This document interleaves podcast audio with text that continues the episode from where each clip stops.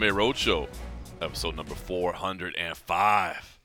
My name is John Morgan. Cold Coffee is with me for the final show of 2022. It has been a, uh, a crazy year for us, Cold Coffee. A lot of things have changed this year. I uh, I made a big change of career and uh, made some moves. Well, not change of career, but change of job and career direction to a degree. You Yeah, did, yeah. did, did a great thing with the uh, the Train Alta program and made That's some true. solid physical changes and some some lifestyle changes and that sort of thing. So uh, it's kind of been a, a big year, a, a wild year for us, man. How's how's this one gonna live in your memory? It's going to be good. I mean, I think you're right. I mean, I think the decision, you know, I mean, it was huge with you, when you shifted away from uh to junkie to start, you know, your new thing, and now, like you said, uh, seeing your your commentary career kind of take off and seeing you going more and more, you know, more that I don't see you at events for one reason or another. I'm like, maybe he's finally made that switch. Uh, but yeah, I mean, on the personal thing, I mean, yeah, I mean, when the the Alta program started in May, I mean, I had no idea of what eventually would change, and I mean, now when I think about what I want to do at the end of the evening, you know, before it used to be like, hey, let's go get drinks or maybe get some gambling in, which I, every once in a while I still do both. But you know, now it's like uh, I want to I want to just get like some work in. I'll go into the the little home gym in the garage and just try to keep things going and uh, realize that you know. Um, yeah, it just I felt like the the lifestyle changes sort of changed. I mean, like we'll always be you know a, a bit of a degenerate, but you know now it's just in uh, you know more um, little small bits, Right. small bits of you know being a degenerative loser that loves his beer and gambling. Uh, but uh, yeah, man, this year, I mean, I'm looking forward to, to 2023. I mean, um, you know, I think every time a new year starts, it's always a, another chance for more opportunities, and you know that at the end of the year, you could look to see what you're able to accomplish. And I, I'm really grateful for what we've been able to do with uh, you know the road show and keep going. And every time the number gets bigger before every episode is always a great thing. And uh, yeah, I'm just looking forward to see what uh, the next year is going to be. But when I look back on this year, I'm, I'm I'm grateful for what we've been able to do. Uh, I'm grateful for the changes that I've made and being able to stick with it. And uh, you know, as I as I do this with you, I, I can see I'm I'm more svelte in the face, and that's Yeah. uh, always always a, always a good thing. There's a lot more room to go. I, I still haven't got the the one pack coming out yet. It's still a sort of a small keg barrel.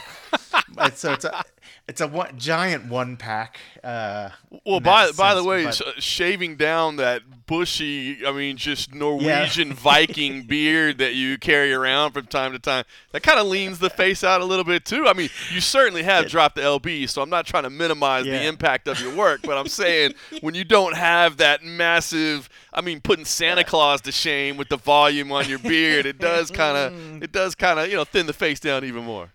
I, I'm the first Filipino Viking that there's that there's ever been. Uh, I proudly wear that.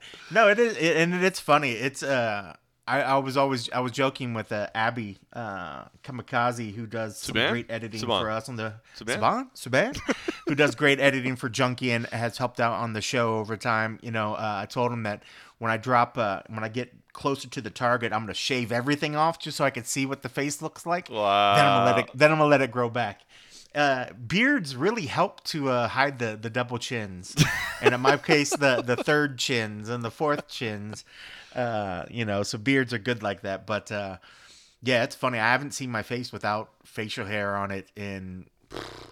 I don't even remember how long. I haven't been, been clean while. shaven in a long, It, long it's time. It's been so long that when I see the old pictures pop up where you are clean shaven, it's like jarring to me. You know what I mean? Not Yeah. like not like oh yeah, I remember that. It's like whoa, I forgot he used to look like that. That's right. When I first came out to Vegas, I didn't I didn't have a beard, so uh, yeah, it's pretty crazy. But who knows? Maybe uh, 2023 when we get closer to the goals and things, uh, we'll see. I might even just do it just to let it grow back out. You know. I love Uh, it.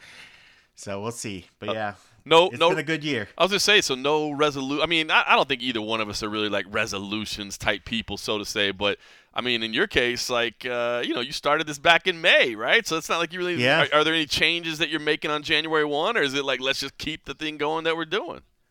I'm definitely keep what I'm doing. I, you know, with that, I did. Uh, I am going to actually try to get back into extreme just to uh, further get myself some more work in there. Um, but I don't really call that a resolution because it's not like I'm like, hey, I'm this year I'm going to join a gym. I'm gonna I want to get back in there because I love to um, um, just get access to their equipment that, that's mm-hmm. there, and I'd like to do some more. Um, boxing and some of the jujitsu. But if there is something I did want to do, I did want to do. Uh, when I say that, you know, because I, I, have a, a, a, heavy bag, so I can work on the boxing. But I would like to maybe do some more jujitsu, just straight jujitsu classes oh. this year, just for just for just the flexibility, yeah. Um, and just to keep maintained because you know, honestly, like. I can get a workout in there, but I realize it's that high intensity stuff. And yeah. yes, I could go outside and run sprints and do whatever, but um, one of the things from that ultra class when you're in there and you're grinding and just like getting closer and you're like having to constantly be flexing while you're doing stuff, which a lot of times it happens in the the grappling or the jujitsu. I was like, man, it's a it's a hell of a workout, and I'd love to learn some more skills and be able to just understand the um, the technic the the terms the the knowledge so just help my job as well you know yep. and just you know just like for you, you know, when you call a show, you have to know those moves. There's a lot of times, even when we call the fine uh, lingerie fighting championship, a lot of times moves happen, and, and I'm, I got to work on the terminology. Um, I don't think you get yeah. the names of some of those moves from jujitsu. You know what I'm saying? Some no. of those names come from some other types of programming. wrestling. kind of like uh, what was that? The the booty drop or the booty bomb. Um, but yeah, just part of that. I think uh, so. If there is one thing I want to do next year, I definitely want to keep the the health kick going and, and trying to be better on that. Um, but yeah, it's uh, to maybe get back into extreme, taking an actual class, or maybe even over to uh, American Top Team, um, just try to just get some jujitsu work, mm. just straight jujitsu stuff. Um, but yeah, no, no, no major resolutions. I mean, I already don't drink all that much. Um, I don't gamble that much anymore. Um, I'm pretty f- freaking boring now now because all I want to do eh, you know is just kind of work out and just kind of get better so. That's awesome man. Well you've, you've done yeah, a great it's job pretty boring but you've still done a great job with it. And it served as an inspiration. I'm, I'm trying to do a little bit of the same and I do realize that as a, yep. I am you know, it was fun this year to really get a chance to pursue more broadcasting opportunities, be able to do that freely because I really do enjoy doing it. Next year, going to try to step it up even a little bit more and do some more. But I do realize that, you know, never going to see you at events. No, never, going to see you at events anymore. no, no, I'll be watching at home on pay per view or I'll be at my job. Ah, see,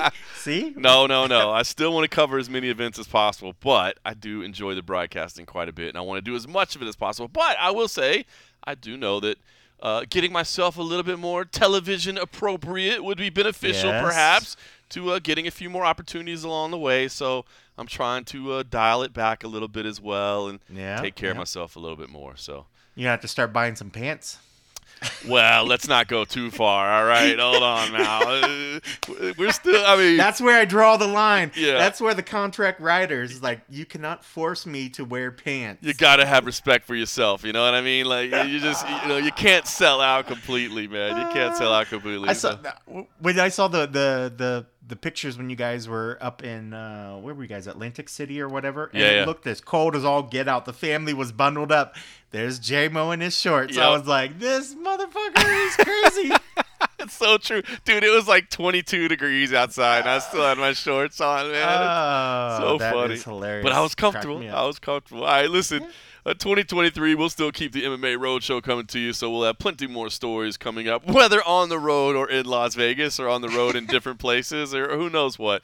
Uh, Christmas was last week. I did want to ask you uh, how, how, your Christmas went. I, I, I, will share a little bit. I, kept my uh, plans under wrap just because sometimes my son does listen to the show, and I didn't want to ruin everything. But we had a we had a big night on Christmas Eve. We went. and I finally saw Shin Lim, uh, the magician that I have always wanted to to see been a big fan of his work from uh, America's Got Talent and just some stuff that he's ever done. I've never seen his show. I've always been like a kind of a, a magic fan, especially with like close up stuff. The stuff that he does with like manipulating cards and you know up close versus the big like making the Statue of Liberty disappear, whatever. Like I like that up close stuff. And then we went to uh, and, and let me just say if anybody's thinking about seeing that show when you're in Vegas, it is definitely worth it, man. I really, really enjoyed it. So I would highly, highly recommend Shin Lim and then we went and uh, had dinner as a family at Hugo Cellar, which is a old school steakhouse at the Four Queens down in downtown area. Which I mean, look, man, the new age steakhouses are awesome. There's so many great restaurants in Las Vegas. I mean, you're never at a loss for someplace good to eat. But if you're looking for some old school vibe,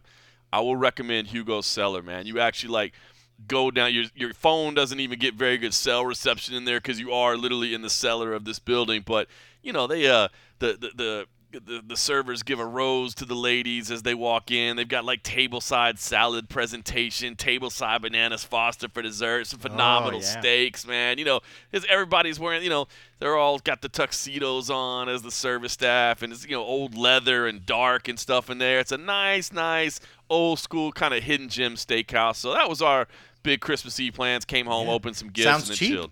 Oh, Sounds cheap. bro. Yeah, yeah. You know, I got a resolution for 2023. It is uh, try to make back the money that I spent in the fourth quarter of 2022. I, I, I told my wife after that we, we came home. I didn't. I, I- I- we enjoyed that night, and then I said, "Hey, just FYI."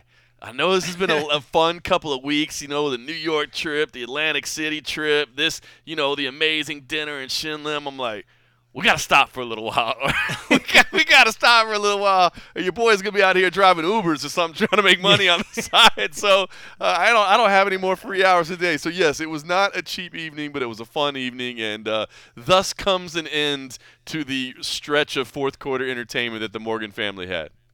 Yeah, well, thank goodness. I mean, you, you got two, you got a couple days left. You sure you don't want to get one last big steakhouse in there? You know, Uh, maybe, no, maybe a no, maybe a B Dubs, maybe a B Dubs. a B Dubs. Well, it's funny when you said uh, when you said Shin Lim when we were first chatting about it and you kind of saying about what you're gonna do. I thought you meant Shen Yun, which is that Chinese dance group, and I was like, I was like, I've never known Morgan to love some like performing art shit like that. I was really really impressed. I was like, dude, I've been meaning to go see that, and then here here's Morgan taking the family. Valentina Shevchenko has made me such a fan of regional dance that I just anytime you know I can get a dance troupe from abroad in America, I'm like I have to take the family to go gain some real appreciation. That is pretty funny when when you thought when you you were kind of like really like that's what you're doing. I'm like why is that so weird? I'm going to see a magician. You're like oh okay wait that's totally different. I was like, man, Morgan's just he just constantly leaving you leaving you wondering just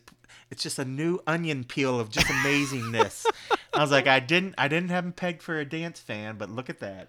Well, no, man, that sounds fantastic, man. Uh, you know, and those are memories, and we've talked about it over and over. You get that, you know, enjoy those memories while you can, because you know, like you said, in a few years down the road, you never know how much your kid wants to hang out with the parents. So do it while you can. You know, those true. are good memories. This is true. You got Good to catch you got to catch up with some friends on Christmas, right? I did. I went and saw Fiasco, the long lost Fiasco, and his uh, his Charlie Bear, his bear cub, but him and his wife and one of the other uh, UFC shooters. Um, I would love to re- uh, say his name, cause, but we have a bad run of getting people kicked off of the jobs. But there was another UFC names. shooter Don't there, so I'm not going to share any names. But uh, it was great, man. Uh, we went to. Um, actually the day before, so I'll kind of just bulk it in. We went to Area 15. Um, uh, Still San have yet to go. Still ticket. have yet to go. Yeah, we went and saw Omega Mart. Yeah, yeah. Uh, dude, it is such a trippy, really, really, uh, just sort of a mind blowing um, exhibit that. It's really worth it. I mean, I, I think. Well, I think it would be really fun if you took Eli there, but it's not cheap. I don't Right. know if the the rate for kids is cheaper, but for an adult, it's roughly like forty five, almost fifty bucks to get in there. If you really immerse yourself, it could take a couple hours to go through. There's a different little thing that you could buy. This card that you can sort of. Um, further go into the storyline of what this Omega Mart. There's sort of a backstory if you really want to play into it. They said then it would take anywhere between like four or five hours to get Wow. through. If you're trying to do it, I'm like, that's like a full day. Like, no, thank you, sir. Right. Um, but like, it's just really crazy mind trip um, art exhibit thing, and it was just really, really cool.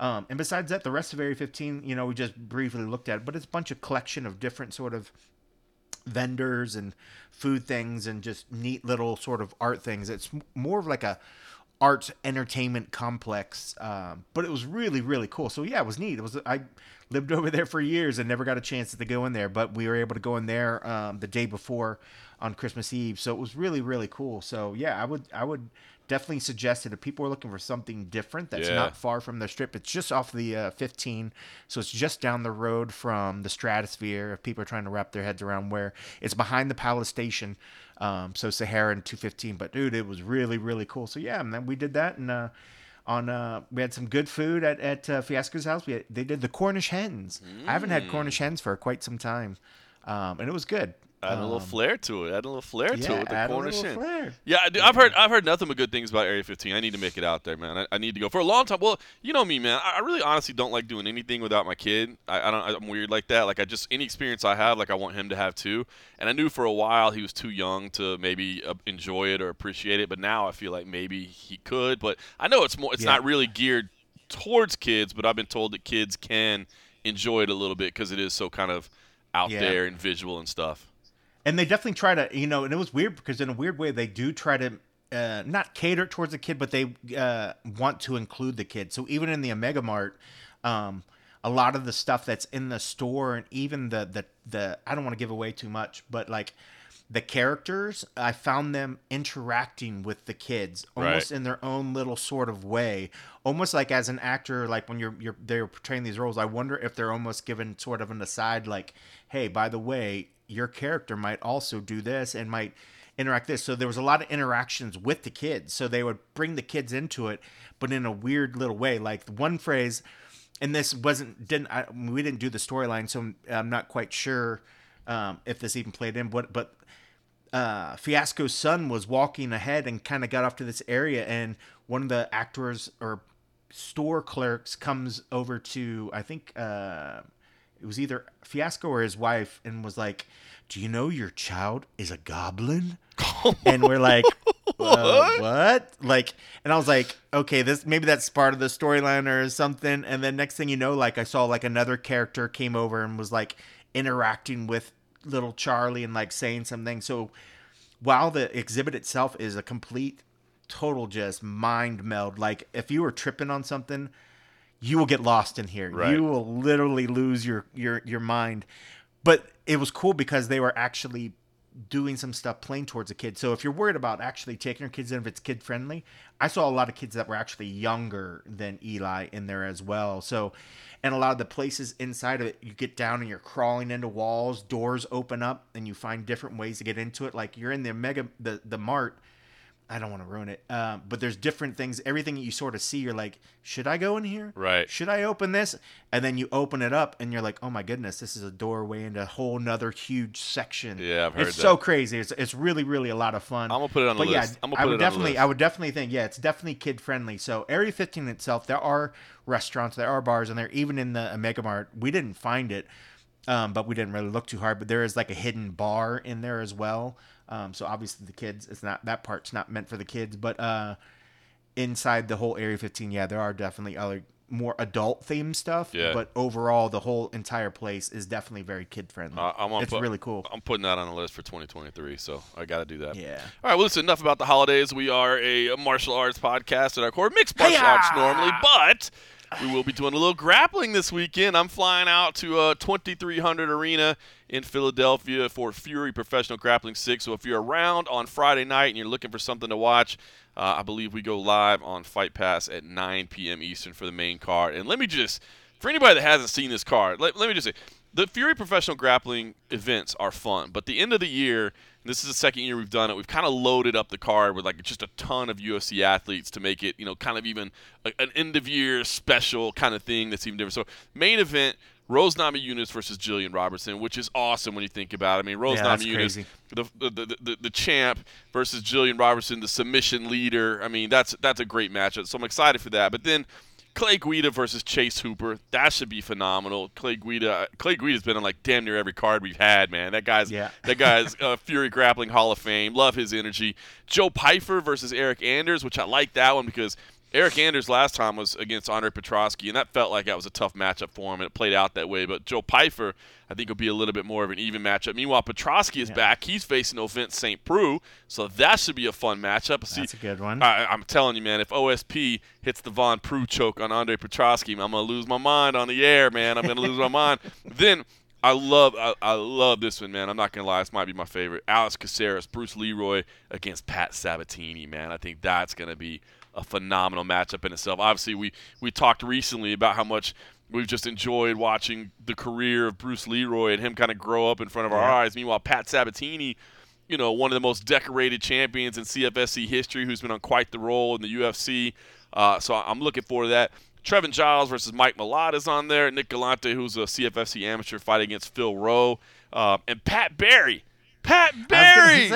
I was gonna say, was that a package deal? Did uh, did they work that in a package deal Dude, on that one to get to get Rose on there? The, they were like, uh, by the way, you got to get Pat a gig. Look, I don't know how this all came together because some of the stuff I'm sure I'll hear the story out there, but we do have a group chat, and suddenly it came up in the group chat that hey, I think we're gonna have Pat as well, and I was like is this a joke? Like, really? Like, Pat, I don't mean that as any disrespect, but he's been retired for eight years. You know what I mean? Yeah, he hasn't he hasn't done anything in, in quite some time. And then the next thing I know, we're seeing social media that there's the things coming out there that Pat Barry is going to be on there, and I'm like, this is amazing. So Pat Barry is going to be, uh, as it stands now, the bout orders might still be shifted around a little bit. As it stands right now, Pat's going to kick off the main card, and then of course, Rose is in the main event. But I mean, just seeing Pat Barry back, just having him around is fun. But then to have him actually competing as well, uh, I'm excited for that, man. I mean, obviously, Pat is an absolute character, and you know how much he's been training and, and getting ready for it. I don't know, but uh, I'm excited to see him on the mats. Yeah, I mean, uh, he's his energy. I mean, like I, I don't know if people remember what he was like during his fight weeks, but he was always just like a, a hilarious, fun character. He was always fun to be around. Um, you know, I don't think anybody could ever forget the Pat Barry versus Cheick Kongo fight. Oh. I mean, which was just like the craziest ending to a fight ever. That's history. Um, but he, that's history right yeah, there. I mean, God, he was just just smoking him, and then the, it's like it's like, wow, they're not going to stop the fight. And they're not going to stop the fight. And The next thing you know, Cheick just literally takes his soul out of his body. And it was just like, what did I just see? And it was like the craziest thing. Now I'm going to have to go back and watch it because it was just such a bizarre fight. Um, but just seeing Pat in her corner all these years, you know, I always just wondered. I was like, why don't we see him competing again? I just felt like his sort of exit was sort of quick, you know, that right. we didn't see him competing somewhere. Um, so it's cool to see him, you know, getting back in there. And what's great about this is, I mean, it's it's grappling. Yep. You know, I think if if he would make his return and it would have been a full on MMA match, I think a lot of people would be like, okay, well, what has he been doing in this time? You know, like, you know, did did uh, did he get really checked out? You know, why is the commission cool with this or whatever? Um, but doing this, I mean, this is great. I mean, like, I think it's I think it's just fantastic, and I mean, I think it'll be a lot of fun for you guys, and I'm looking forward. Hopefully, I don't know if you guys do uh, video packages on guys like that for for somebody that far down. I, I don't know if you guys even really do video packages, but um, he's he's such a character, man. Um, I just think people forget how they see him as like Rose's side man now, but forget how funny and how big of a character he is in his own right. So oh. to see him back competing is just it's wonderful. He's he's a good dude, man. I, I can't say anything about him. Well, first fir- first point I want to say because you make a great point, um, and, and this is true not just for Pat Barry but for a lot of the veterans of the sport. One of the things we really love about professional grappling at Fury is the fact that you know we can look to some of these athletes that maybe you know a you know for instance, all the uproar lately about Bigfoot Silva, right? Everybody thought he was yeah. taking a fight, and they're like, "Oh my God, please don't!" And then they find out it's a grappling match, and I was like, "Okay, that's much better." Cool. And and, and yeah. I love, and we, and I, I think we feel the same. You know what I mean? There's certain guys that you're like, "Dude, I don't want to see that guy get hit in the head anymore," but I, I wouldn't mind seeing him grappling because it's still an opportunity to make money, and, and it's decent money. I mean, yep. it's not it's not the type of money you can make in an MMA fight, obviously, but it's still decent money, and it's a chance to feed those competitive juices a little bit. You know what I mean? So I love it. I love the role that professional grappling, and I love the fact that it is gaining in popularity because I think it's going to provide an opportunity for more people like that to feel exactly that. So that's your first point. And to your second point, I will say we had our production meeting yesterday. And normally, you know, one of the things we try to do, especially with the grappling, because there's so many bouts, but we try to do even with, with the CFFC MMA cards, is we try to keep keep the action moving. We we get it. Yeah, you know, we're fight fans. Very fast. Yeah, we're fight fans just like everybody else, and we get the pacing things, and we don't have commercials, and we don't have to fill certain time zones. So it's like, let's not fill more time than we need to. I mean, let's have a nice presentation. Let's tell the story, but let's keep this thing moving. So we always try to keep things moving. But I did say in a production meeting, I was like, listen I know we wouldn't normally interview the first match on the card. I'm like, but if Pat Barry wins, and maybe even if Pat Barry loses, we got to get a microphone in front of this man. You oh, know Oh, what I mean? That dude's energy is too much, and, and I, I, so I, I made sure and say, listen, make sure that if Pat Barry wants a microphone, he gets a microphone because you never know what's going to come out of his mouth. But his energy is infectious. and and it's so far. Eh, it, well, I mean, looking at the cards too, being the first one of the of that main card, if that order stays how it is, it gives him plenty of time to go out there, do his thing, um, give a great speech. Should he win, and then he can come back, get settled in. Rose can calm down from watching him perform. If Right. she even, she might not even get nerves because it's a grappling match. If it's an MMA match, it'd be, and it would. I would expect her to get It's nerves. it's a 180 degrees difference, dude. Like you could not Yeah. be more opposite. Like the attitude, like they all want to win. They're all competitive, but Yeah. just the, the nerves that you normally see on a fight week, not there for anybody. It's amazing, and I, and I love that too because it's fun. And even after the after the matches like i mean like nobody's beat up nobody's you know concussed i mean you got the the competitors are hugging afterwards there's always good sportsmanship um yeah it's just fun to see i mean like because it's it, you could tell everybody that's doing it they want to compete but they're they're out there first and foremost having fun right? you know and that comes across um so yeah i mean this card's fun man uh I mean, and plus, I mean, who isn't a homer for Rose? Who isn't a homer for Jillian Robertson? I mean, I, just, Jillian Robertson, I, I I love everything about her. She's a stoner. She's got red hair. She's cute. All day, every day. I want the Jillian Robertson channel on my TV 24 7. Let's do this. I can't wait. So make sure you tune in for that, man. I think it's gonna be a lot of fun. And then of course, uh, there's still MMA to happen as well with the Bellator versus Rizin card. Uh, I think everybody's getting excited about that. It's nice to see everybody getting excited about it because, man, uh, you know, it is cool, man. This we've talked about it a little bit already, but this co-promotion of two organizations putting their reputations on the line, putting their best fighters forward. You know, not just handing you know a couple guys way down the roster, but really putting it out there. It's fun to watch. Now, I will say as we've gotten a little bit closer and everybody's figured out uh, or tried to figure out the broadcasting elements of it, it is a little bit challenging, right? Like if you're if you're only going to watch it through legal, completely fine ways here in the United States, uh, you have to You mean wait. without like a VPN or whatever? Yeah, it- listen, I, listen. Okay, well, let me see what I'm going to say first, and I, and I want to say something about the VPN thing. Um, so you got to wait for tape delay on Showtime, which, to be honest, kind of sucks a little bit. Um, but there are Not kinda. It sucks. Okay, yeah, you're right. It, It, sucks. full on sucks. It full on sucks. It does full on suck that you got to wait for tape delay to, to watch it. I mean, I know not everybody would stay up super late in the night to watch it anyway, but it would be nice, Yeah. like even if you slept in, to be able to like turn it on immediately as soon as you wake up, not have to wait to the evening time, not have, as you joked last week, try to avoid spoilers in 2022, which is Yeah. just Good impossible. luck. Yeah, I mean, luck. everybody's on their phone, so that part of it kind of sucks. But one thing I want to say is that this is, and, and we've touched on before too, but if you've never heard it, I am a huge fan of organizations working together, right? Now, I do not ever expect the UFC to co promote with anybody. It doesn't do them any good. But I'm a huge fan of organizations working together. But these headaches are the kind of things you have to understand that comes along with co-promotion. It kind of sucks a little bit, but these are the hurdles, these are the headaches, these are the problems that happen because again, oh, awesome, great event. That's amazing that we're putting it all together. Okay, well, who owns television rights? Oh well, uh, all right. Who gets to sell commercial inventory? Uh, who gets to sell the mats on, you know, the space on the mats? Who, you know, all these things matter, and so that's what this is all boiling down to is like the television rights that Rizin had. Trump. Now again, Showtime kind of tape delay stuff anyway, so maybe they wouldn't care. I don't understand why they wouldn't want to carry it live. I'm assuming it's television, but I, I guess I just want to. I think it's cool to see everybody get excited about this event. I know that some people are kind of frustrated about the production uh, and how it's being broadcast, but what I would say is, I guess go easy on the companies a little bit. At least they're trying to do this and just understand these are the logistical nightmares that come out of trying to work together with two organizations on opposite sides of the world that has opposite TV deals that have distrib- you know it's just it's just the reality of the situation.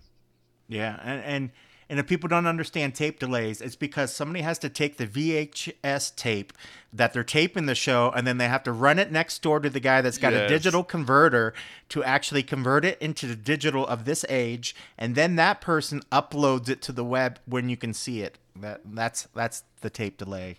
Another another prod sad sad thing of you know this co promotion. One guy's got the VHS tape player, the VCR.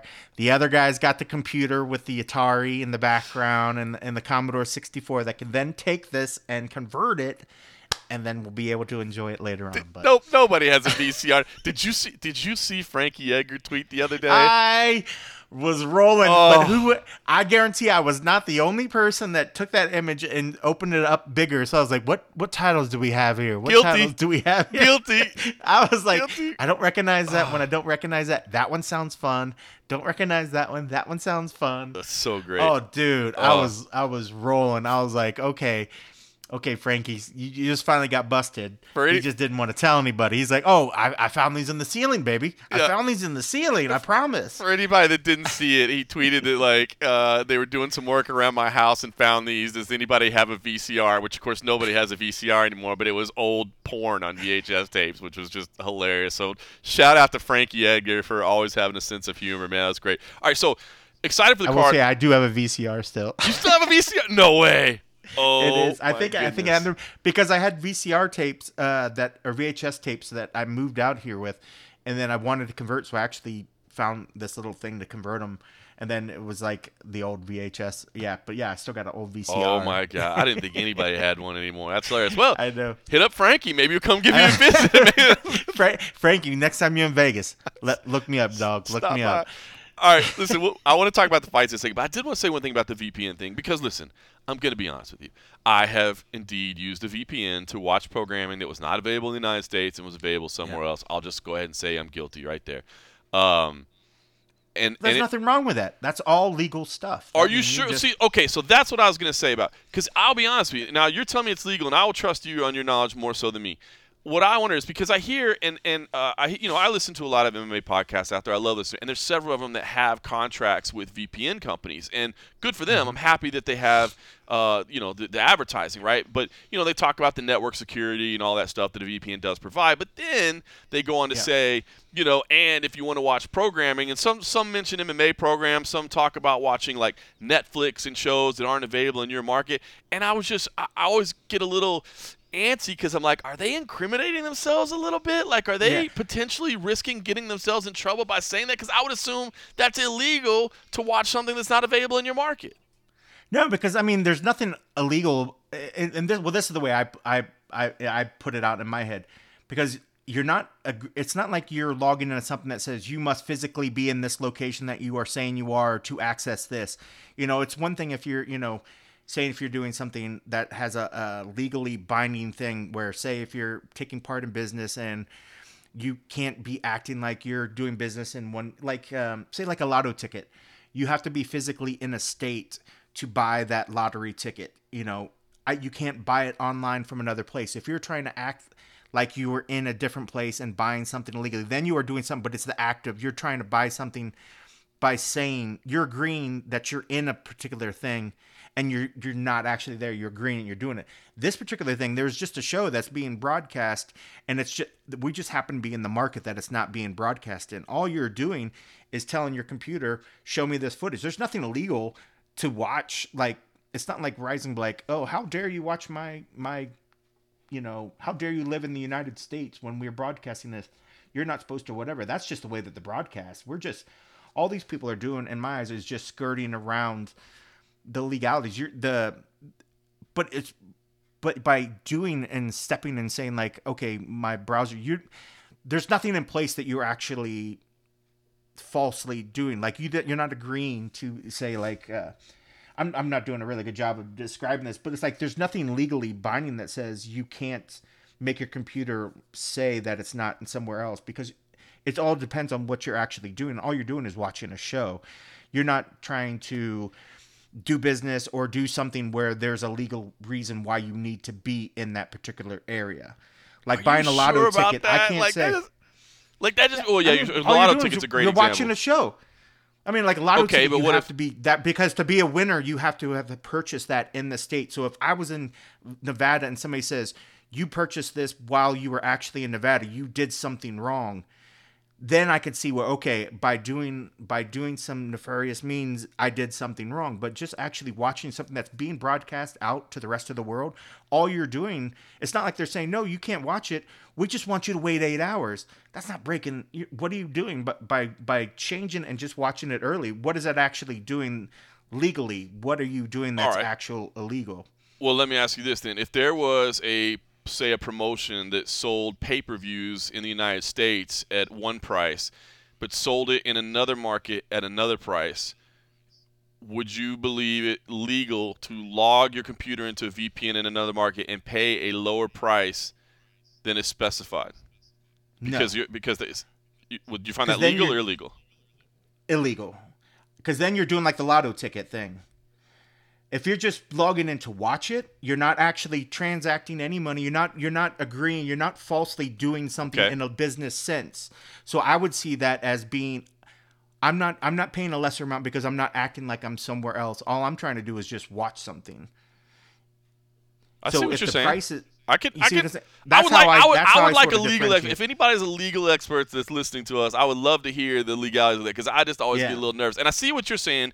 If there's money involved, if it's if you're doing it to skirt around, uh, to skirt around a pay-per-view price versus you're doing it to to watch earlier or to watch something that's maybe not available in a market period then that's not illegal because you're just trying to gain access and there's no money that doesn't change hands because of that, then maybe I could see that. But I, I don't know. It's, Right. I, I'm curious. Yeah, because especially if they're not, yeah, because if they're not, if they're not losing any money by me watching the show, doing it, that means what do they have to lose? What what would there be anything that that they would have to do? But but yeah, I mean, how you said, if I'm actually skirting around and doing something different to pay a lesser amount, I'm cheating the system. Right. This all you're doing is just you're just tapping into a show that's already being broadcast that you already have the you have the ability to watch it. You're just all you're doing is just jumping in time in a sense. okay, I'm not 100 by- percent convinced you're right, but I like I like Yeah. your justification.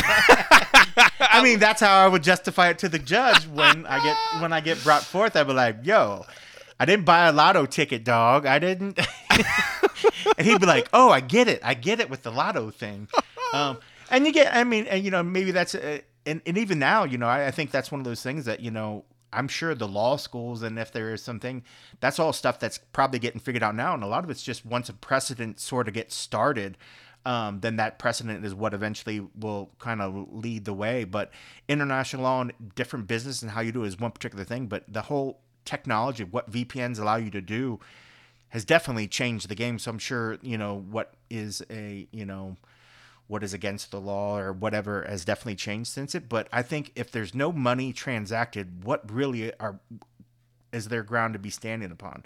You know, like what can they, what loss can they claim, or what loss can anybody really say except for the fact of like, oh hey, yeah, cool, you're you're using technology to watch a show eight hours earlier or whatever. You interesting. know, like, but you know.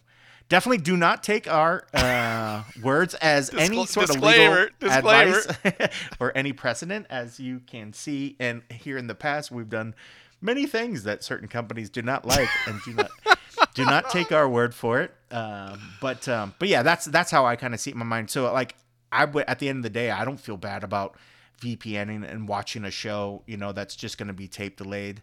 Um, if there's nothing, if I'm not skirting around anything, I'm not trying to cheat them out of their money or whatever.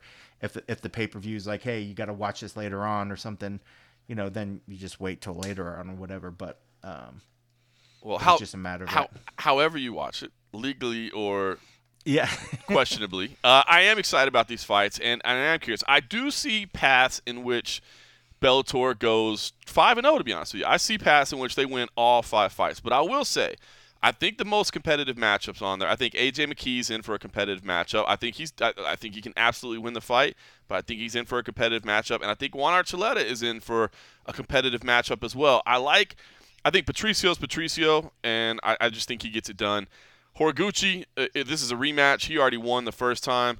Uh, he like looks like the real deal. He, he's the, the new killer. Um, but I think McKee and, and Archuleta are, are in for some co- competitive matchups. Again, I'm not saying that Bellator can't go five and zero. They might.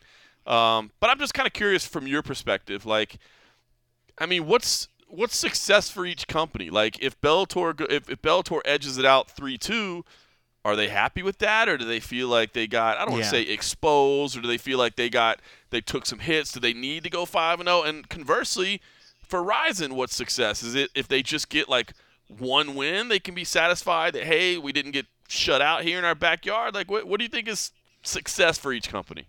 Yeah, I mean, I could definitely see where some of you might be like, well, you know, as, as long as we take three out of two, you know, we're the winner.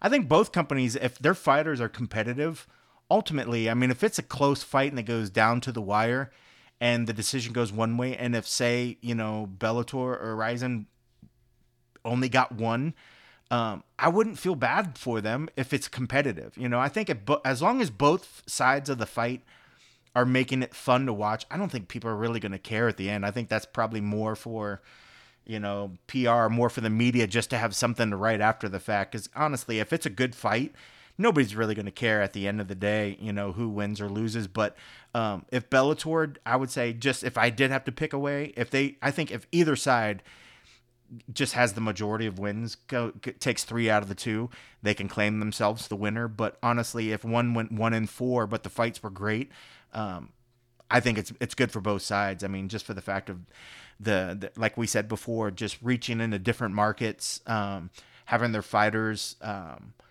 you know, just get you know introduced to newer markets. And you're saying about the the Patricio man, that fight, his opponent is big in, in the face-offs between the two of them. He's it's a big true. boy. He Patricio's five six. His opponent's like 5'10", 5'11", yep. I think. Yep.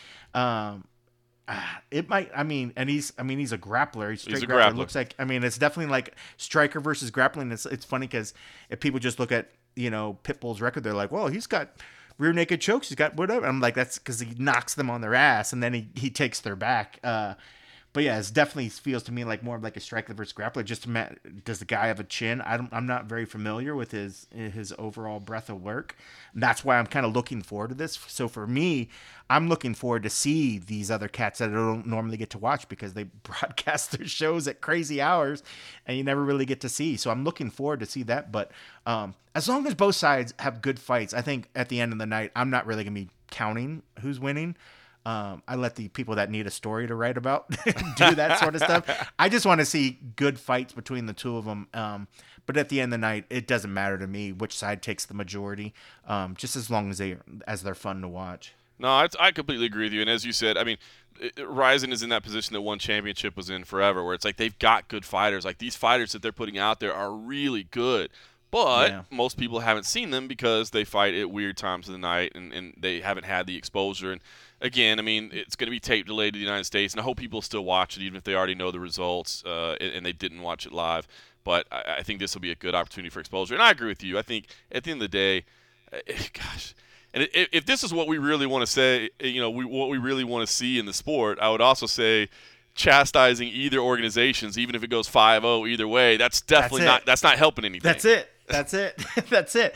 I mean, as long as it's good. I mean, because if we want to see more of this, that's the one story that you don't. I mean, you want to talk about the fights, you want to be competitive, but you know, don't get the cheap view by saying Bellator smashes Rizin by getting three out of two or four out of whatever, or just sweeps the night. I mean, I mean there's always going to be some sort of headline, and that's great, and people are going to write that thing. But ultimately, I mean, uh, the bigger picture should be about the fact that a cross promotion had a successful event, um, you know, with all the hurdles you know that it took to get to this to happen so um, yeah i definitely won't be one of the ones that's sort of you know ha ha they won you lost you know i just want to see good fights and i think i think the majority of the people that are, are smart enough to watch this and it's the last bit of fighting that we're going to see you know before the end of the year you know so it's going to be uh it's gonna be cool. It's I love it. Cool. I'm looking forward to it. I'm still trying to figure out exactly how I'm going to be able to consume it because I will be having on the call on uh, Fury Professional Grappling yeah, and then traveling. so tough. And... Oh, my life. I'm just doing so much. I did not mean that to be a humble brag. I was just saying I, I didn't say, know. Oh, okay. You didn't mean it. Oh, okay, okay, okay. I, I, I didn't okay. mean it to be. I mean, sorry, guys. I'm gonna be with my man. You know, my main man, Phil. You know, we're gonna be calling some shows and stuff. and you know, I love it. I, I might have my butler off to the side, holding my laptop next to me. Could you could you hold this so I could view it, please? Like, I don't even want to set it on my table right here. So if you could please just hold this off to the side. Uh, all right, we'll we'll see how I can take it in. All right, listen. Speaking of Bellator, I, I did just before we sat down uh, to start talking. I get to have a chance to speak to their newest uh, athlete. Sara McMann, the former UFC title challenger and Olympic silver medalist, of course, announced earlier this week that she has signed an exclusive agreement with Bellator, and I had a chance to speak with her, and I thought, hey, I thought it was a fun conversation. So let me share this with the Roadshow listeners. And here is my time with uh, Sara McMann. So it is Sara McMann who is uh, starting a new chapter in your athletic career. I mean, not something you haven't done before, of course, taking a pivot. But uh, how does it feel now, this kind of fresh start that you're getting? So it doesn't feel like a big change, only because I'm going to be fist fighting the top women in the con- in the world. So it's like it feels like not as different as going from wrestling to MMA. That's like a that's like a big shift. This is uh, not cutting weight and killing my body and still fighting extremely tough women in a cage. So it's a, it feels like it's like less of a sh- less of a shift, uh, in a, in a good way. So like, great way to yeah, great way to put it. Like you said, signing with Bellator, uh, exclusive agreement just recently announced. I mean, I, I, guess I don't know. You, you, said it just there. It's not really so different, but it is starting in a new place, getting to know new faces, talk, you know, new processes. I guess was the thought of doing that intimidating at all or concerning, or how, how did it make you feel? I think that if I had done this like five years ago, I think I might have been a little more intimidated. Um, but I really think that promotions outside of the UFC like have really stepped it up. Um, Bellator probably always had like a certain degree of professionalism that was on par with the UFC, but some of the small I fought for some smaller promotions and you could you could see like a clear difference between the the quality of the care or the production or things like that. Um, so I'm happy now that like almost all of the promotions are doing really really well. Like a lot of them are getting great funding, great publicity. And so it, I think it's going to feel like a lot less of a shift than it would have previously. Yeah. I know obviously we want to focus on moving forward and not the past, but I do have to ask, like, how did the UFC run come to an end, right? I mean, your opponent misses weight, and next thing you know, you're not fighting for the UFC anymore. Um, I mean, was that your decision? Was it mutual? I just, how did that all play out? So I think it was mutual. Um, and both of us are we seem to be pretty happy and pretty content with it.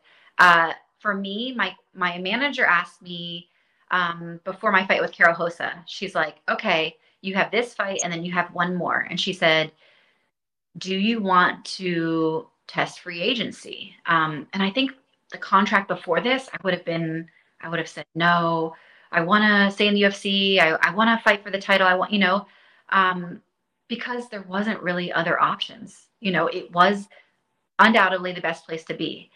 Um, but you fast forward through this fight contract, and I just, I had seen a lot of people that have left and doing really well and saying, I'm getting great sponsorship and I'm getting paid more and I'm getting, you know, like, and they seem genuinely happy. And I talked to people um, about how promotions were treating them and their experiences.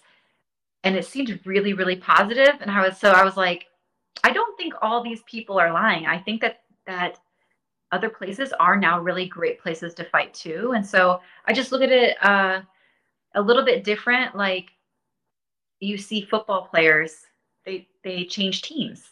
You know, it's just completely common. If they get a better contract somewhere else, they don't just stay with a you know the company. They they get and so like that kind of happened to me. That you know I got I fought to free agency I got an amazing offer with a promotion that I've always liked and respected. And I'm like, I think it's the right choice. And the UFC was like, it's the right choice for you for sure. So it's not any like, yeah, it's not anything bad. I, the only thing that I, I would have any resentment for was how my last fight played out. But even if that were in the middle of my contract, I, I just don't like that. I don't like fights falling through, but it's happened since I was an amateur. Well, and that's the last thing I want to ask you on the on the old situation was that that whole situation about a weight miss. I mean, essentially, as I understand it, was your decision not to take the fight, right? And I, I just, I guess, I wanted to ask you how difficult it was to make that decision, and also if you believe it's one that people should make more often, because it is kind of strange to me. Sometimes it's like you don't have to take the fight, but I feel like most fighters feel like, yeah, you kind of have to take the fight. So I don't know. I kind of applauded you for taking a stand there. So for me part of it was principle um, because if she had never missed weight and this was just maybe some fluke thing like it just you know happened out of nowhere i might have been a little more okay with it but the fact that she was a repeat offender the fact that you know, like that so many people were not taking weight cutting seriously to the detriment of the person who did the right thing. Like I just I had seen it too much and it was really upsetting me. And that's people missing by like five pounds. I'm like, five pounds? Like, did you just start drinking? Like when the other person's cutting weight, so upset with it and fed up with it. And I was like, unless fighters actually start taking a stand, the promotion and the, you know, they're not going to do anything to these fighters because they're still getting a fight. What do commissions have to worry? They don't have to worry. And they think that giving you a percentage of your purse is worth that. To a lot of fighters, it isn't. To a lot of fighters, they would much rather you have to make weight. And making weight, like while I did it, it's not easy, you know. So I'm like, I I'm going through a hard weight cut. I'm doing the right thing. I'm I'm doing what I agreed to. And you're just skipping out on that? Like, nope. And it was a tough choice. The reason why it's hard is because of two things, which I think are hard for all fighters. One, um, fighters fight. You know, like there's a very strong instinct in me and every other fighter to be like, oh, this is this weight class. Yeah, I'll take it. Oh, you want me to fight this person? Yeah. And honestly, that's why we have managers and coaches because they have to protect us from being idiots and saying, we have a natural fighting instinct, you know? Um, and like the other reason is that um, getting offered more money, you know, like it's it's enticing. But man, I just feel like it's wrong. I'm glad that in wrestling and IBJJF, they just don't even allow people to make that choice. You miss weight, you're gone. We don't care. You miss it by 0.1. That's it. You didn't make it, you know? So like I wish that more people would take a stand. Yeah, I think that's so well said for for all the reasons you said, and and I don't do that to pick on Aspen by any stretch. You know, I mean, she's a great athlete as well, but I, I think uh, you taking a stand was uh, admirable, to be honest with you. So let's talk about the free agent process, right? You said, "Hey, I want to test free agency." Was it Bellator and done? Did you hear from other people? Like, what made you say Bellator? That's the spot. I stayed out of the process because I I trust my manager.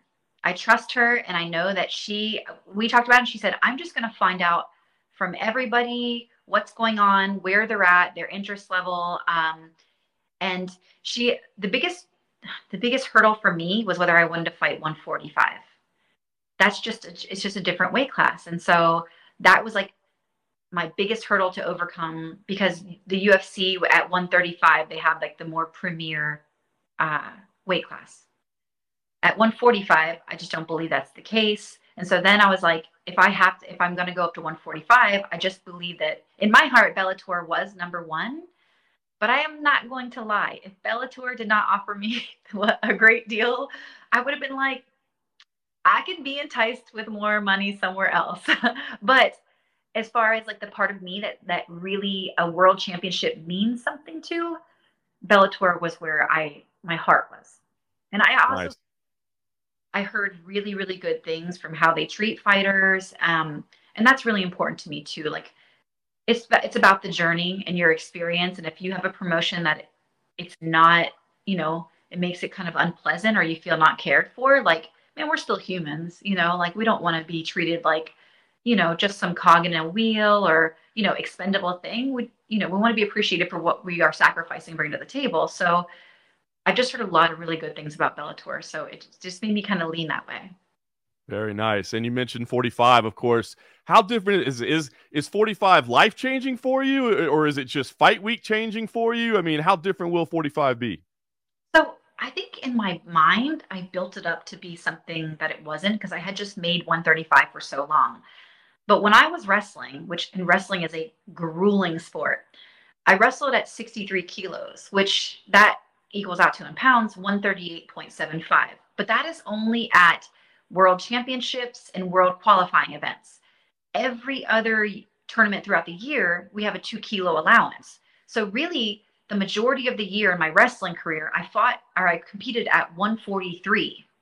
So, I most of my life, I actually wasn't that far off from that weight, anyways. And so, I think that like I was thinking, oh, 145 I just heard about the weight cuts that were like, oh, they cut 20 and 30 pounds and all that stuff. And I was like, I finally had to say, you know, maybe they do cut a ton of weight, but they can't gain all that back in one day. I know this. I know this because I've competed against girls that were this weight and they weren't that big. you know. So I had to like reassure myself that.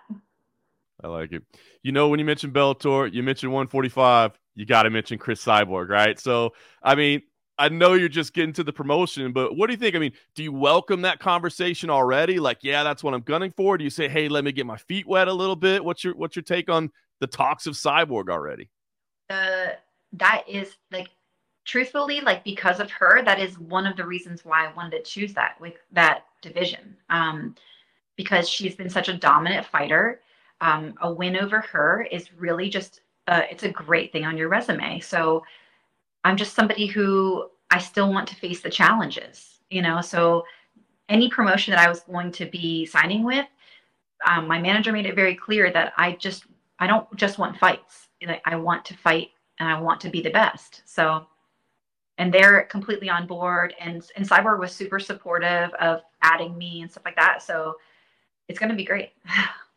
Very cool. Well, it's an exciting time in your career. I guess last thing I'll ask you, Sara, uh, When's the debut? Do we know? I mean, are you are you targeting anything yet? Is it too early to have that discussion? What's what's the plan? Right now, I think that because they're in Japan and they have a big show coming up, um, it's hard to nail it down. And then the other hard part is that they uh, a lot of their shows they they have filled. You know, like they they already have fights set. So um, I'm hoping for March if that if they have an opening, that would be wonderful.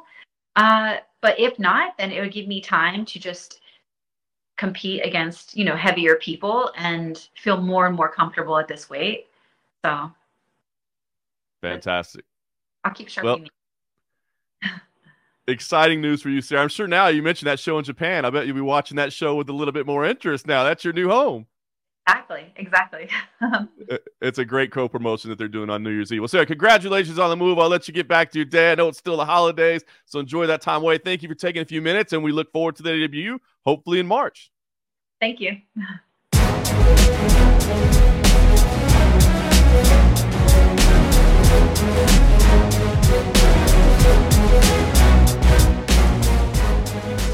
All right, thank you very much to Sara McMann for uh, the time. I really enjoyed the conversation, man. Her insight uh, is is fantastic, and I mean, I, I will say, uh, you know, when she talked about the fact of uh, when you're at an employer just wanting to be appreciated and respected, uh, that resonated with me.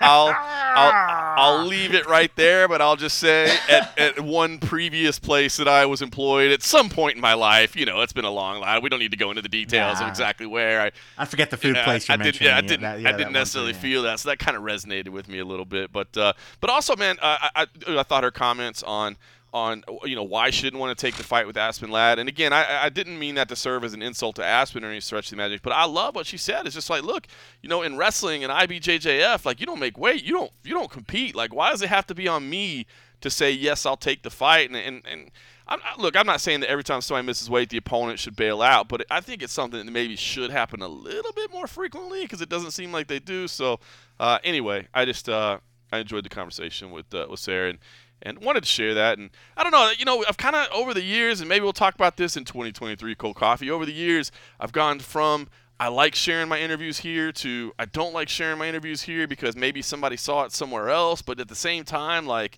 not everybody's, especially now that we're in two different places, like not everybody's consuming everything. So I don't know if anybody wants to, to give us feedback on that. If you like sharing some of the interviews we do, because I do a lot of them per week.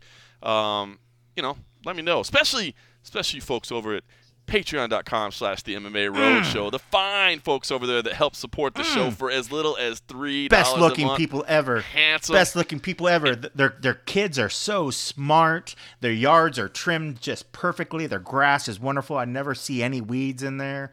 Their trees are beautiful. Their their hair is fantastic. They always wear the finest clothes. Their kids are funny and smart. Incredibly well endowed, I've heard. I don't want to go into that too far, but I, that's. I've heard literally you gain a girth at least an inch in, in, in width and at least three inches in length, depending on how long and if you buy the yearly membership. it really depends uh, on the uh, level you join at that, that you get that benefit. Right. We don't put that in there because we don't want to be crass. You know what I mean? We're not that kind yeah. of, of, of, of, podcast, but it's we're I just mean, saying. We're just hearing that. We're just hearing this, you know that's this is the, the the reviews that we've we've been hearing. And people are like, I don't understand. I subscribed, and all of a sudden, my wife is extra happy to see me. Uh, we just that's it's the way it's it's just the way it is. Sir, that's because Again, you with those legal disclaimers. my legal team tells me I'm not allowed to say this sort of stuff because it's it's it is what it is. But uh, We keep I'm just gonna we keep the legal team busy at times. Yeah. Uh, all right, listen, um, man. So yeah, weigh in on that and let us know. Um, not not an easy way to transition uh, by any stretch, but I did want to mention the passing of Stephan Bonnar because, man, I mean, uh, you know, and, and it's sad. I, I was talking to somebody earlier today that you know brought up you know the, the passings that we've had this year, and and the reality struck me as I was talking to, to this gentleman I was doing an interview with that. Um, man, this is going to happen more frequently. You know what I mean? Like as as the sport gets Yeah. older and the athletes have been around a while longer, you know, this is going to happen. But Stephan did not qualify as part of that. I mean, he is not part of the generation that we should be preparing for ourselves to see passing. And it just it struck me, man, and it, it was you know, it was right as we were about to go out for, for Christmas Eve, and so um, it was a little bit of a tough transition to get into uh, an entertainment mode exactly afterwards. And um, you know, I did send out a quick tweet that I just wanted to, to, to remember, you know, that you absolutely cannot overstate the importance of Stephan Bonnar and Forrest Griffin to the current state of the UFC and really the entire cast of The Ultimate Fighter 1, of course. Uh, Yeah, and right. UFC President Dana White has been, you know, open about this over the years in giving them all the credit in the world for what this happened. But man, it really dawned on me, man. Like, you know, you know, I remember a time where it was an insult to call somebody a tough noob, right? Like if they just started watching the, the sport, I mean, that was the insult on the underground, you know, on the message boards. You're a tough noob. It's like you, you like you just started watching with the Ultimate Fighter, and now, like if you started your fandom with the Ultimate Fighter one, like you're a pretty damn long-term hardcore fan. You know what I mean? So like that's certainly no insult at all. So, I mean, you you, you think about the number of fans that came into this sport uh, during the pandemic when it was the only sport happening, Yeah. right? And so they've got this, you know, this new, very new understanding, and, and great. We're glad to have you. We're welcome you here.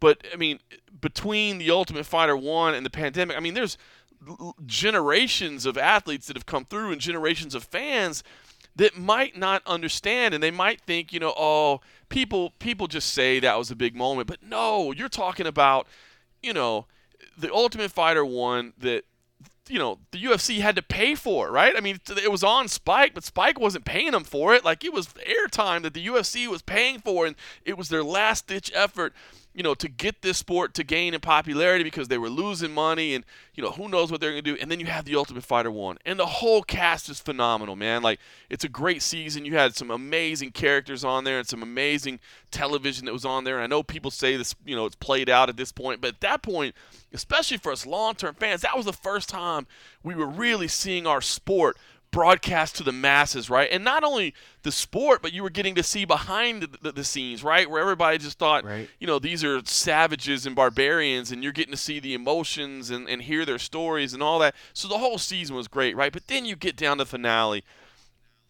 and those two dudes absolutely go at it. You know, and I've had people over the years, you know, they're like, you know, the fight really wasn't that great. It wasn't that technical. It's like, shut up. You know what I mean? It was it was the most spirited back and forth fight. And this is the Ultimate Fighter one, right? The, the six-figure UFC contract. At that point, we didn't realize, like, a that Dana even had the right to go. You both get contracts. We didn't know that was an option. We didn't know that it was an option that you could be on the Ultimate Fighter, you could lose in the quarterfinals, and you could still get called up for a short notice fight three weeks later. We didn't know that was possible, right? This was, oh my God, one of these dudes is going to get into the UFC, and the other dude is going to go back to obscurity and never make the big time, right? And they put on this epic war, this epic brawl, uh, and and and just, I mean and then the sportsmanship that they showed between the two and the, and the relationship that they built over the years. And i just first i, I just I first want to say that man you can't overstate the importance of that fight. And and you have to understand that if you're newer to the sport or you only saw the tail end of the career or you only saw kind of the unglamorous end to his professional career um, you don't really know all about Stephan Bonnar and you can't forget that moment. And then I'll and then I'll also just say, hey, man, um, you know, we don't know uh, all the details and facts yet, but, um, you know, we all saw Stephan struggling a little bit uh, late. And um, you know, I had a professional relationship with him. I didn't have, um, you know, a personal friendship other than, you know, crossing paths with him here and there. Uh, and we always talked yeah. every time we crossed paths or what have you. Uh, and he was always a, a, very, you know, a fun dude to be around and always very polite. And, and, and like I said, always had a joke to tell and um, was always very respectful. Um, but man, it's just, uh, you know, it, it, it's, it's tough to have seen his, his final struggles. And I just hope over those last few years – you know that he did realize that there was reverence for him, and if maybe the uh, the newer generation didn't necessarily show him that love, um, that he had he had earned the respect of at least the, the OG, so to speak. And so I don't know, man. I just I know that we're gonna have to deal with these passings more and more often um, as time goes on, and it, it doesn't get any easier. But I, I just felt it important to state my personal belief in the importance of Stephan Bonnar as a worthy UFC Hall of Famer and as somebody that really, if you're a fan of the sport, you really do need to have some thanks for, for what he did on that night because I, I think the two of those guys, you know, they really help kick off. Now, there was a whole lot that happened afterwards that had to go right, but those two guys, that was a pivotal moment in the sport. And anybody that was around at that time will tell you the exact same thing. Yeah, well, I mean, very, very well said. I mean, you're right. I mean, I think you'd be hard pressed to find somebody that's watched the sport long enough to not realize what he uh, what that fight meant. I mean, I think everybody looks back and that fight will always kind of be a one of the you know Taj Mahal uh, you know of fights where it's it's like it's like a, a, one of the seven wonders of the world. You know that fight definitely got it for everybody. Um, and and it, you know it's funny you mentioned how you didn't realize I think if we would look back and, and want to find the first instance of Dana kind of being Dana on fight night and doing stuff, that was it. You know, where Dana now, now it's like kind of commonplace where Dana like, you know, uh, I didn't agree with the judges, so yeah, yeah, both fighters are getting their money tonight. so blah blah blah blah. You so know, it's true. like it's like if the, if you ever want to find that there was a the first instance or one of the instances of what was going to come, uh, that was probably uh, that was it. But we just didn't think about it at the time. So you know, like nobody realized what it was eventually going to become. But um, you're right. I mean, Stephan was always um, just fun person to be around during the fighting years when I when I was when I was still there at the UFC and even afterwards um, when we'd see him out and about. I don't know if you remembered. Um, when we did when we called the lingerie fighting show there on Fremont when there was I think it was the night of the earthquake or maybe it was another it one was. of the ones that we did. Um, afterwards we were upstairs and Stephan was in town for like a wrestling yep. event or something and came upstairs, was doing shots and hanging at the bar and was just like just like your everyday normal dude and was just it was just so fun to see him and like you know to see him and just realize like what he meant to the sport and then then to see him just be like what's up guys let's you know uh, you want another drink you know or blah blah blah and it was just it was so much fun but i think um, that was the last time i right, saw him man. in person man to be honest with you, i think that was the last time i saw him in person I think I think you're exactly right. I mean, we saw I saw definitely saw in the news after that. You know, there was the the fire at his house, and I know that was a really hard time for him. Um, and you know, even in the other day, you know, who was it? Uh, Sean Strickland put out a thing, and it was like, you know, it was kind of like it's great. Everybody's reaching out and saying, you know, these great things, and it's like, but it, you know, on the underlying p- point of his thing was like, well, where's everybody been when Stephan's been going through some stuff? Because Stephan has been going through some stuff, man. You're right. These last few years have been rough for him, just career wise and other stuff. But he, like a good, like the good man he was. I mean, he was grinding, trying to get through it, you know. And it's just unfortunate, man. 45 is just way too young. Um, for anybody to pass yep. away, let alone somebody like Stephan and what he meant for the sport, but anybody to have their life um, and that soon um, is just that short is just it's just a tragedy. Um, so yeah, I mean, definitely condolences to his family, and it's you know I. It was like one of those things, man. It felt like, gosh, it was just like, here's another one, and it was just like I, I saw all the tweets going out, and I, I think I just retweeted one of the the story things ago, and it was just like, man, I just it was just it was hard to kind of just fathom what it is but you know there were so many other better tweets out there people talking about i was like i don't really need to add mine to the noise of what's going on out there you know but if people didn't realize what sort of that what he meant to the sport um, i think everybody listening to this to this podcast obviously would, but if somebody just happens to stumble upon this podcast and you have no idea who Stephan Bonnar is, go back and watch Stephan's career, especially at the beginning. Mm-hmm um, but then even later on, when he didn't maybe have such a, some of the big wins, I mean, he fought the who's who in the sport, you know, in in their prime, and uh, um, while maybe some of those fights didn't maybe go his way, I mean, like the guy was there, man. He was he was there at the beginning. He was there in the thick of it, and uh, um, you know, it's just sad that uh, you know he didn't uh, wasn't able to be around here long enough to see where the sport eventually is going to go. You know, um, he certainly kept my interest in more of the wrestling stuff. Yeah. I was I remember thinking like when he started doing that, I was like, dude, this guy's like legit MMA like royalty, and he's like into this wrestling shit. I was like, okay, maybe I should give it more of a you know of a chance. you Well, he know? So always had that by- kind of entertainment side of him, right? You know what I mean? So I think I think you're right. Such a good fit, I thought. You know?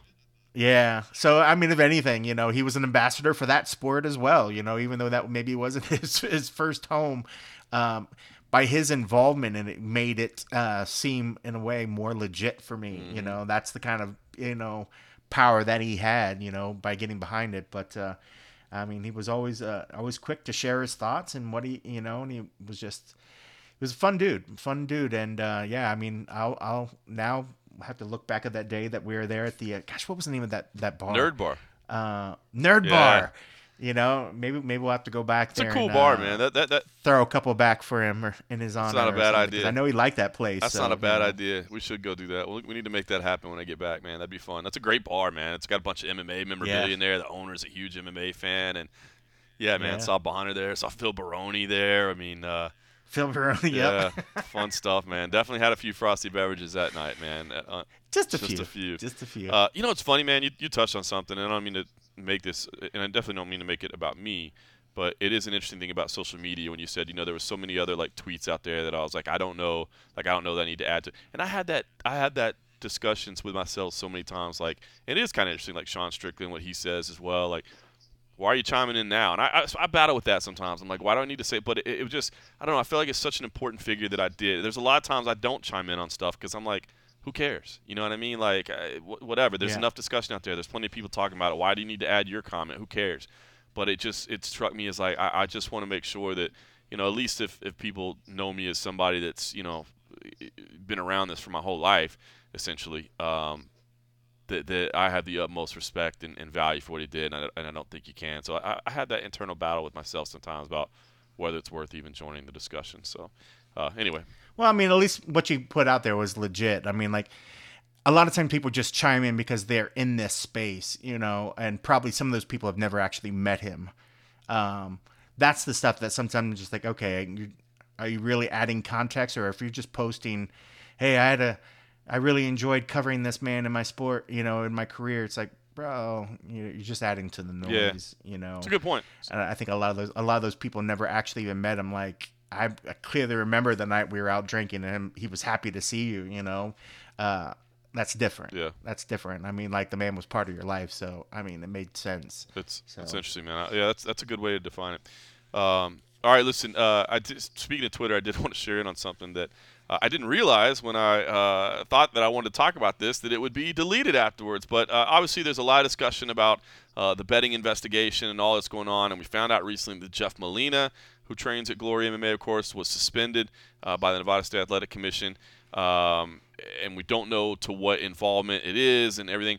But I ran across a tweet, and again, it's since been deleted. But Cody Durden, who of course uh, Jeff Molina and Cody Durden have had a little bit of back and forth, uh, on December 26th, the day after Christmas, uh, Cody Durden texted, "Hey, Jay Molina 125. Remember when you called me a piece of shit?"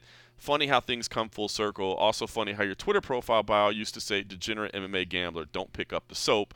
Uh, so obviously some trash talk and, and that sort of thing. And Jeff replied back and he said, uh, continuing to gamble on MMA fights after they said to stop and being a racist POS is different, bud. Uh, so anyway, he since deleted. Now again, I, I I'm not throwing rocks at Jeff Molina because I'll be honest with you, I, you know. I didn't even know. I didn't even know there were there were things against gambling on MMA if you were involved. I didn't even know that was a rule. I'd never had a problem with it. We've openly known people were gambling for years. You know, it's like I, it, it's so funny, you know. Like, like, I said, the conversation, like the story when Justin Jaynes bet his whole purse on himself. I never saw anybody come out and say, "What? A, an athlete is gambling on MMA? Like, what is happening?" It was just like, wow. You know, people criticized him, people praised him for being ballsy, people said it's silly or whatever. But I never heard one person say, "Guys, you realize this is completely illegal. Like, if you're involved in MMA, you can't do it." So this is all new to me. So I'm not throwing shade at Jeff Molina whatsoever. But uh, I just want to point that out so I get at least according to that tweet, it's just that he continued to gamble on MMA fights after he was told not to. So that I guess that's the thing that's so yeah. interesting about this. This whole situation. Again, all the facts still yet to have come out, and we're going to see him. And obviously, we're all covering it, and we're all watching it, and we're all waiting to hear it come out. But I just keep seeing this overwhelming like sentiment that like this gym was involved in something highly illegal and they were fixing fights and all, all this stuff. And I just want to reiterate again I, I don't know, man. I've seen these videos that talk about these conspiracy theories and etc. and whatever, and I, I don't know. Like, I just, I, granted, uh, I, we're to see some policy change and and you know we're to see some rule change moving forward, but I don't know. I'd still say, I guess maybe temper your uh, desire to just uh, persecute everybody involved with Glory MMA for doing something highly illegal. Because I, I, to be honest with you, and again, maybe I'm naive. I don't gamble a lot, and again, I think that's an interesting discussion. Are, are, are, journalists do they have non-public info? So should they not be gambling? Because there's a whole lot of journalists out there that gamble. Um, so again i think that all discussions um, is, is really interesting. But i did want to share that tweet because i just wanted to talk about it. And then it got even more interesting because i asked you before we started hey before i talk about this have you seen it? And we went to pull it up and it's like oh it doesn't even exist anymore. So it's it's been it's already it's gone. been deleted. But um, but at least according to jeff molina the suspension is stemming from continuing to gamble on mma fights after they said to stop so we'll see yeah and and and I don't know. I mean, it's it's just this this whole situation is just it's so crazy that you kind of just want it to be done because I feel like this is that that black that big black eye that everybody says, "Oh, the sport. This is gonna this is gonna ruin the sport. The sport's gonna be different." You know, you just kind of like, I want to see the fallout, and I just want it to get over so we can kind of move on. But you know, and you did bring up the Justin Jane thing. I think more people would have I think the the thing that everybody was like applauding for the effort and the thing that the difference and why nobody raised the flag is that he was betting on himself. Right. If you're going to bet on yourself, you know, you know you're just going in. That just shows your effort. If he said, "Well, you know, just to, to, to cover my losses, I'm gonna I'm gonna throw a little money down on my opponent," you know, but oh, then yeah. people like people would have outrage. Um, people would be completely outraged and be like, okay, th- there's something with that, you know. I mean, but I could see where nobody cared about it, or thought anything about it, because everybody was just like, oh, okay, you know, he boy's betting on himself. And ultimately, I feel the same way now. If a fighter wanted to bet on themselves, I don't care. I have zero issue with it. Just, it just, it just proves that they want to win. I have zero issue like, with I, you know, for you to be like, oh no, no, sir, you're not allowed to make this extra money on betting for yourself, like that's just stupid. Like, I mean, he's not going to put money on himself and then go out there and try to do something. I have I have zero you know, issue with a fighter betting on themselves. I have zero issue with a coach betting on somebody on their own team because it's just showing their faith and belief that they have. But I get it. How do you monitor? You know that they're only betting on themselves, right? It's kind of like the, the the whole Pete yeah. Rose situation or whatever, right? I mean, obviously that's an, an old situation, and some people might not remember it, but you know, it's like, hey, well, you gambled on baseball and you can't do it at all. It's like I, I honestly have no issue with somebody betting on themselves. And again, I, I like Justin a lot. I don't bring his name up to throw any shade towards him. Like I thought the same thing. Like that's ballsy as hell, bro. You put your whole yeah. you know money down on you. Good for you. And I still have no problem with it to this date. But I guess the issue yeah. becomes the optics of well, I saw this UFC fighter in a sports book, or I saw this UFC, or you know whatever the case may be, and, and so they just don't want any gambling at all to happen.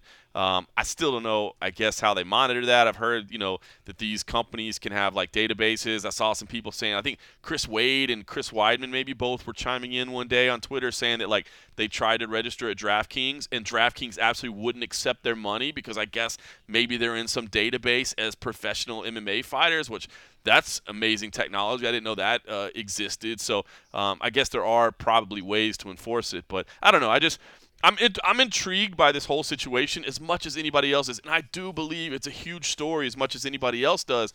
But I, I don't know. I just I, I, I feel like everybody's just trying to like, oh man, these these scumbags that we're doing. And it's like, wait a minute. You if, if all they were doing was betting on themselves and, and, and betting on you know and using their expert, if all they do is 24/7 spend time breaking down tape, preparing for fights, living fights, they have pretty good knowledge of who's going to win and lose. You know what I mean?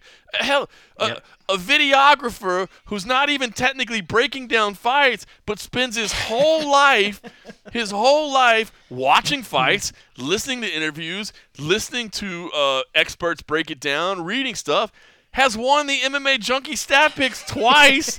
I mean, it just goes to show the more that you're around it, like you you pick up on it. And so, like, if all they were trying to do is find a way to make more money, now again, 100. percent Yep.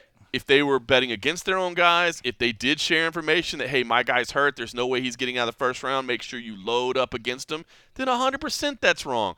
But I don't think they were Right. fixing fights, and I don't know. I just uh, anyway, I just wanted to share the tweet, keep the discussion going, and that's all I had to say about that. We don't have all the facts yet. We don't have all the facts yet. Yeah, yeah. Definitely don't think Molina's doing uh, any sort of fight fixing. And Right. he's still got a lot. Of, he's still got a little extra bonus. I mean, he's this, and this is the guy that if people maybe if the name doesn't immediately jump in your heads, he also got heat early this year when he decided to wear the Pride shorts. Yeah.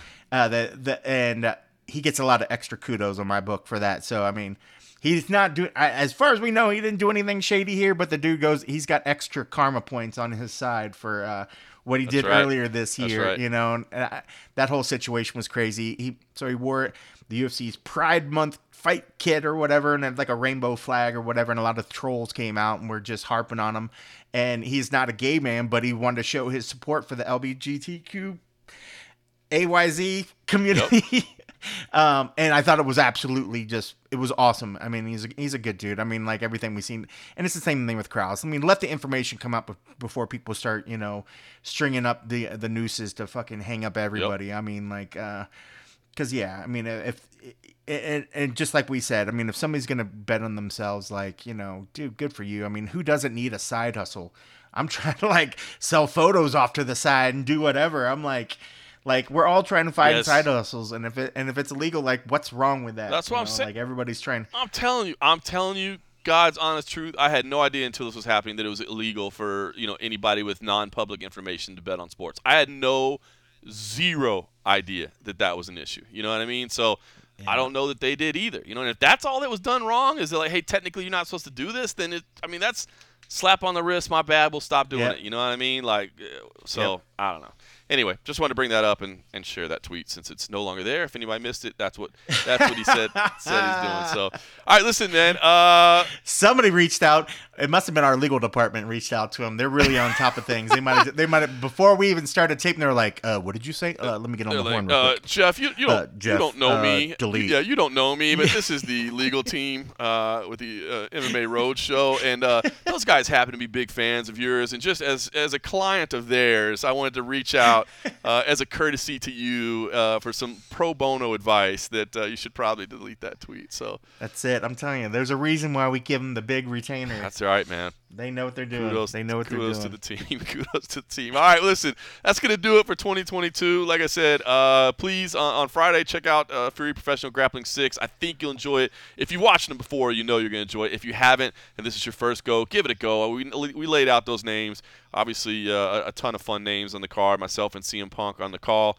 uh, and then of course the Rizin Bellator show. Watch that however you choose. I don't. We don't know what the ramifications of that may be, but it, it's up to you. Do you, Yeah, boo? Do, do you? you. Do you, boo? And uh, of course, we uh, have not missed a single week in 405 consecutive weeks. So just because it's New Year's next week, we're not going to miss that either. Episode 406 will come to you then, and we'll start getting things going once again in 2023 and start picking up the and a half once we get the, the live shows back up Mm-hmm. and going. So we appreciate everybody that supports us at patreon.com slash the MMA Roadshow. Appreciate anybody Maybe we'll get some more stuff going on the site. We're talking you know, about we've been it. talking about that. Spitball about trying to just figure out ways. I mean, we have the site. Uh, you guys are helping to keep that up and running with your Yes, support. you so thank you very much. So we just need to, uh, you know, if, if there's suggestions and things you'd like to see on the site more that maybe we can try to put in there. Um, be more than happy to try to do something. Um, I know for the Patreon people, we even talked about. Well, we always say sort of our picks, anyways.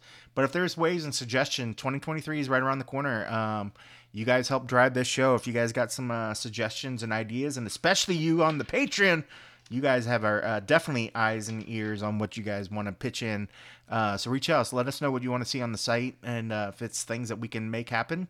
Uh, like like John said before when we were offline, you know, it's not like we have a ton of uh, extra time to do things, but uh, it's time well spent if it's time spent for you guys. So give us ideas, give us thoughts of what you'd like to see on the site, and hopefully uh, maybe we'll kind of switch it up. Right now, it's just been a nice repository for the podcast, the backdrop for you know before Audio Boom, before we even on Audio Boom, and before we were anywhere else. Um, so it's nice to have that. So it'd be nice to kind of give another reason uh, for people to go there. So uh, let us know what you think. We appreciate it definitely, and uh, everybody stay safe. Have a great new year. Obviously, that's an amateur night, so be careful out there. Yes. There's, there's, a bunch of idiots out there on the road. Stay off the road. Take some Lyft. Take your Uber. Uh, use that ride share. Use the ride share. Yep. Stay safe. have fun. And uh, most importantly, of course, thanks for listening.